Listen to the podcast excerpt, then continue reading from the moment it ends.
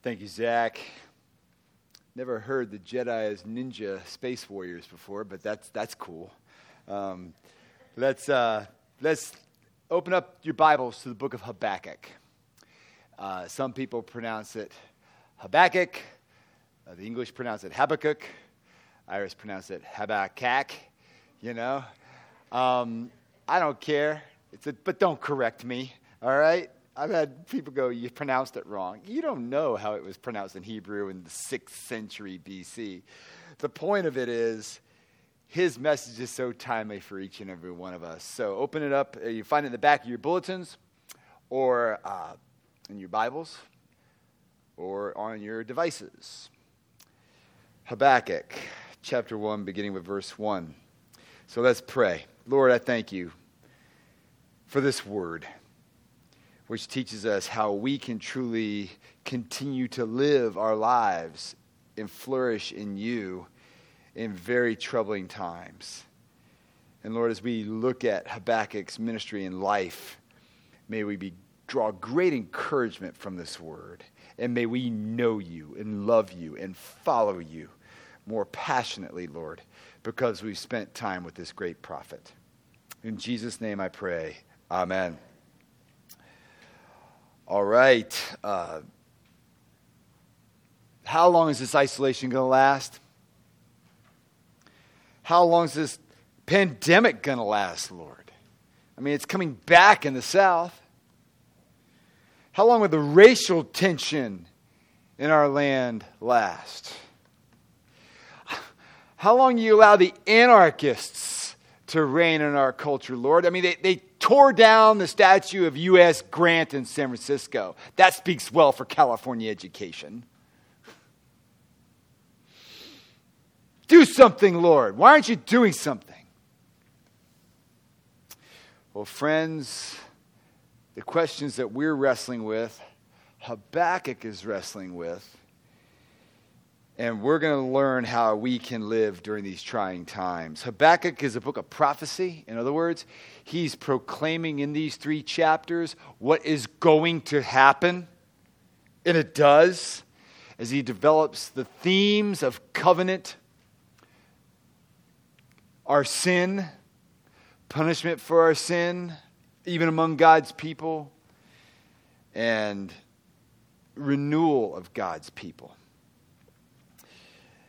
It's a 7th century BC book promising Babylon's rise. We heard it in the, the Chaldeans. God's going to send the Chaldeans. That's another word for the Babylonians.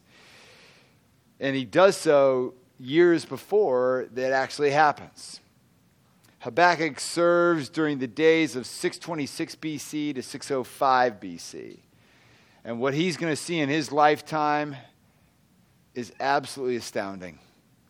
He's going to see the reign and the reforms of Judah's last great king, Josiah. He's going to see the death of Assyria's last great king in 626. And just a few years later, he's going to see the downfall of Assyria, which has taken over Judah. And they are taken over as a nation by Babylon. He's going to observe the death of the beloved King Josiah. Then, among all that, he's going to see the Egyptians invade Jerusalem and take over Judah in 609 BC. And then, just four years later, Babylon's going to come and take them over. These are tough times. So, how do we trust God in tough times like this? Evil times. When we think, why does God do nothing? Well, Habakkuk teaches us how. First, we need to listen to the word from without. Uh, verse 1 the oracle the, that Habakkuk the prophet saw. An oracle in the Hebrew could also be translated burden. It's a burden, it's a vision that he, he saw this, so it's a vision that he saw, and until he shares it, he can't get this burden off his chest. So, therefore, brothers and sisters, what follows in this book is not as much from Habakkuk as it is from the Lord Himself. This is God's Word. It's breathed out by Him, and therefore it's useful for us. 2 Timothy 3:14 to 17. It's given through messengers carried along by the Holy Spirit. 2 Peter 1 16 to 21. It's given for us just as much as it's given for the people in Habakkuk's day. 1 Corinthians 10 1 to 13 and 1 Peter 1 10 through 12. And it confronts us about being serious by allowing God's word to come into every area of our lives. If you understand the book of Habakkuk, you'll never be surprised by anything and you'll be ready for anything. You won't be shocked by anything. You ready? All right, let's listen to the word of God together. That's the first thing. We listen to the word from without. Secondly, we observe and we do what Habakkuk does. So, what does he do? Well, the first thing he does, he comes to the Lord with a bold and honest plea. Look at verse 3. Why do you make me see iniquity, and why do you idly look at wrong? Destruction and violence are before me, strife and contention arise. You ever prayed like that? This is bold and it's honest. He's challenging God. And if you go down later for next week's sermon, we're going to see it a little more closer, but he does something that's even more remarkable, and it doesn't come out in the English. But in verse 12, he says, Are you not from everlasting? In other words, are, are you not eternal? Are you not infinite? Uh, he's asking a rhetorical question, but it's not a request for information. Essentially, he's saying something like this I thought you were infinite. I thought you were awesome, great, wise, everlasting, but you're not. If you look at the Hebrew word that's used, are you not, in verse 12, lo, every time it's used, 96 times in the Old Testament as it's used, it's always used in great argumentation between two parties, human but not here. It's a one way argument between a human and God. And there's nothing like it anywhere in the Bible. Habakkuk is not approaching God with awe and wonder and respect, for he's in utter despair. The Babylonians are at the gate. And in verses 2 through 4, Habakkuk and I paraphrase here, you're letting evil and injustice reign. Look at our country, oh Lord. I mean, I thought salvation for the whole world was going to come out of Israel. But yet, here you are letting evil and injustice reign. Why do you do nothing? And so God gives him an answer in verse 5 through 11. And we'll get to that specifically in a little bit, but I'll paraphrase that as well. God says, Yeah, I'm going to do something. I'm going to raise up the Babylonians for you. I'm going to raise up the most bloodthirsty, ruthless people, and they're going to run over your land like a leopard. And they're going to crush and conquer the country. And in verse 12, it's as if Habakkuk is saying, that's your answer? Really? That's ridiculous. That's nuts. See, Habakkuk is bold and honest in this prophetic book. And that's the first thing he does. He's honest in his prayer, and he's bold in his prayer. We need to be honest and bold with God as well. Two, he's wrestling with God. And while he's wrestling, the thought never enters his mind to walk away from the faith. It's not an option. He's not tweeting about it, his suffering. He's not on Facebook or writing a blog. He's wrestling with God in a faithful way as he's boldly and honestly questioning what God's doing here. I, I, bet your experience is kind of like mine when you see people going through tough times and suffering. There's two kinds of people.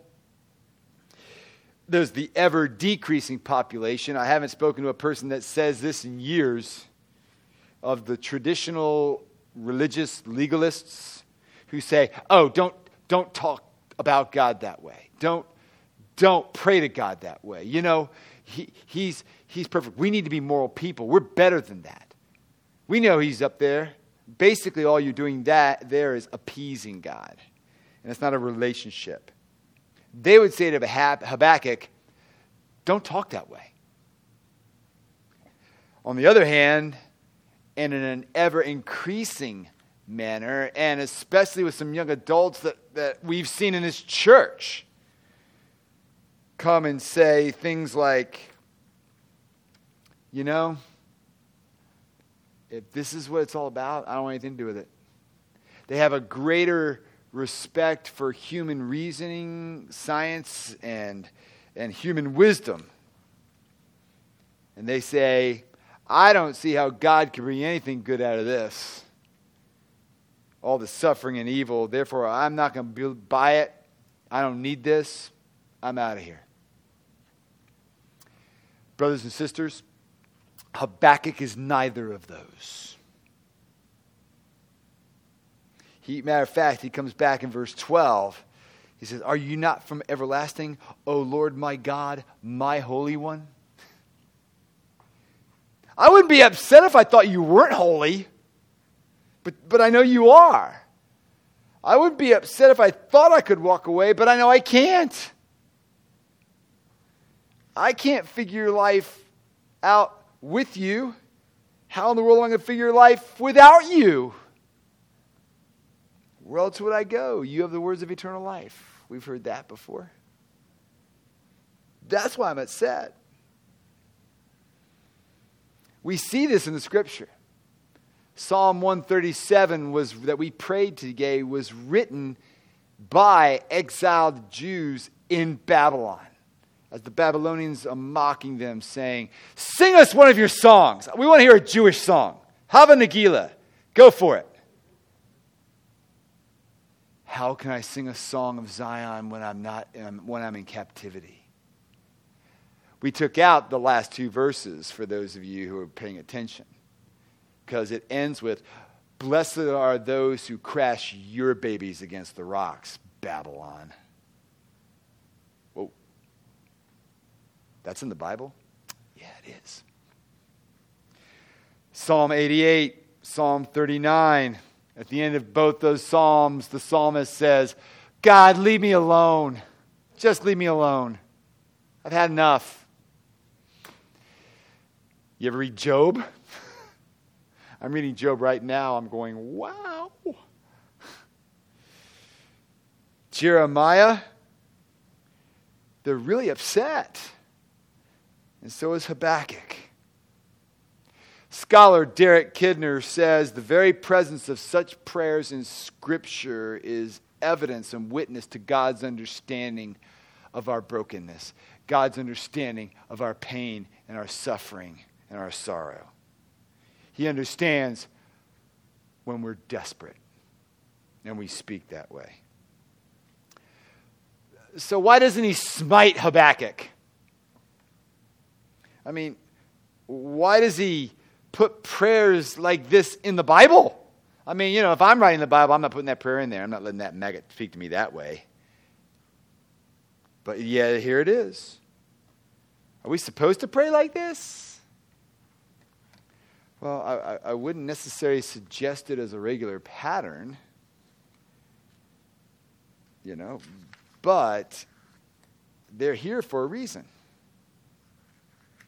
Because God knows how we speak when we are desperate. And he says, I've remained their, God, not because they put on a happy face, because they don't. Not because they keep it together, because they don't. Not because they have perfect emotional and self control, because they don't.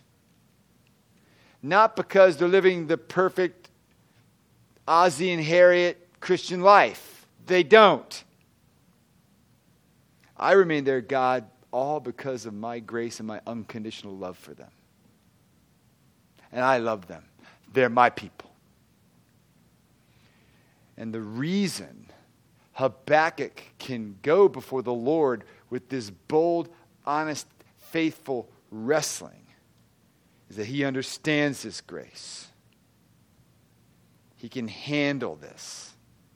Because when your salvation is not based on your performance, but it's based on God's performance in Jesus Christ, knowing that, on the one hand, you can go to Him when you're desperate, boldly and honestly. And in the same token, He's not going to let you go, and so you stay. You stay. You don't walk away. My friends, in Jesus Christ, you are a bold and honest, faithful wrestler. That's how you deal with these days. So let's look at God's response. All right? Beginning with verse 5. I'm going to paraphrase it real quick. It's an astounding work that God's going to do involving a totally unexpected future for Habakkuk. It's a violent work involving the removal of those people who profess God with their lips, but they go out and they deny Him by their lifestyle. But it's also a cleansing work. It's done through an arrogant nation, but it's all of God. It's all God's work. And yeah, next week we're going to see Habakkuk say, You call that an answer? And God says, Yeah. That is an answer, Habakkuk. But you see, we can see something Habakkuk didn't see. If the Jews had never been taken off into exile, they never would have been dispersed all throughout over what would eventually become the Roman Empire. After the exile, though a lot of Jews returned to Jerusalem, most of them did not. And they were scattered all over the ancient world in synagogues. Therefore, in every city in the ancient world had these synagogues, and in these synagogues were Jews and God fearing Gentiles who had been pagans, but as they began to befriend and be befriended by the Jewish people, they became God fearing and they began to be interested in the God of Israel. So when Christianity began to spread, as you can read in the book of Acts, and historians will tell you that the most receptive people to the gospel were not the pagans, not the Jews, but the God fearing Gentiles who were in synagogues all over the ancient world. And they embraced it, and it was mostly through them that the gospel spread like wildfire all over the Roman Empire. And years later, preaching about Jesus in Antioch in Acts 13, Paul says this amazing statement God raised Jesus from the dead. Therefore, my brothers, I want you to know that through Jesus, the forgiveness of sins is proclaimed to you. Through him, everyone who believes is justified from everything you could not be justified from by the law of Moses. Then he adds this Take care what the prophets, Habakkuk, have said does not happen to you. Look and be utterly amazed for I'm going to do something in your days that you would not believe even if you were told. That's verse 5 of Habakkuk 1. Look among the nations and see and wonder, be astounded, for I'm doing a work in your days that you would not believe if you were told. He's looking at there and he's saying, I'm going to do something you'll never believe. It's astounding. It's my salvation that's going to come to you out of judgment. It's my salvation out of injustice and violence. Paul says he's talking about Jesus. You say, no, Habakkuk is talking about the Babylonians. But you see, what Paul is saying is the thing about Habakkuk is that God said to Habakkuk, it's the principle that I will bring salvation out of violence, injustice, slavery. Wrong, evil, suffering. It finds its ultimate supreme expression in Jesus Christ. For when God came into this world as Jesus and went to the cross, he took the judgment that we deserved. He didn't come in strength, he came in weakness. He didn't come in triumph, he came to a corrupt court. He experienced absolute injustice as he was tortured and beaten. He suffered and died because he's holy. And Habakkuk says, I don't understand why you put up with this. How can you bring this out of injustice if you're holy? And God says, on the cross, it's fully explained. Because he's holy, because he just can't forgive us our sin, our sin has to be paid for. Because what we've done toward him, toward each other, has to be paid for. Therefore, he's a just God. And he experienced that judgment on the cross on our behalf. He paid our penalty, took our judgment. And it's on the cross bringing salvation out of that judgment, and therefore bringing light out of darkness and suffering re- out of redemption.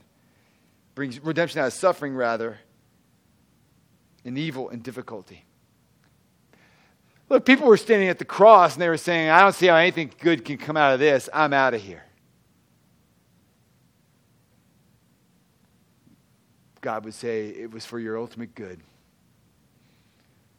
So we must look at our lives. We must look at our evil times. And we must look at what's going on. And, and we might say, I don't understand what God is doing here. But when we look at the cross, and because of the cross, you have, in a way, the ultimate Habakkuk. Because Habakkuk is com- confused, he's perplexed, he's upset, he's wrestling with God, and he's bold and honest. And it's in the Garden of Gethsemane, Jesus says, Father, if there's be any other way, let this cup pass from me. He wrestled with his Father. On the cross, he said, My God, my God, why have you forsaken me? In other words, where are you? Why don't you do something? God was really gone because Jesus took our penalty. You know what that means, right? See, when Habakkuk or you or I say, Lord, you've abandoned us, the point is the abandonment is not real. God's at work. God is working. He's working in spite of the fact that you're not the perfect Christian. God's working in spite of the fact that we say bad things to Him, in spite of the fact that we don't keep our cool or keep our perfect happy face on all the time or keep perfect self emotional control. He's faithful to us because of what Jesus did upon the cross for our sake. He was faithful and stuck to it for you in evil times. And he stuck to it, and it all came upon him. Then, when evil times come upon us, we can say, I know God's at work somehow. I know God loves me, therefore, I will be faithful and patient with him. My favorite psalm during this pandemic has been Psalm 130. My soul waits for the Lord more than watchmen for the morning, more than watchmen for the morning. We wait on him. See, Jesus, in a sense, is saying when you look at my death and, and, and my resurrection, you realize dark times can come upon a person. That doesn't mean that I've abandoned you. Bad things happen to good people. That's how it happened to me. But I want you to know there's a reason for everything that I'm doing. Someday you'll know what it is. And until then, trust me, love me, follow me, and look to me. For I will be with you by the power of the Holy Spirit that's in you always. Let's pray. Oh, Father, we are so grateful for this opportunity to come and to hear this word that Habakkuk was going through times just like ours, and quite frankly, in a worse way. And that we can come and partake of the Lord's Supper as a way of remembering that you are with us no matter what. You're in us, and we can live this life filled with your Spirit.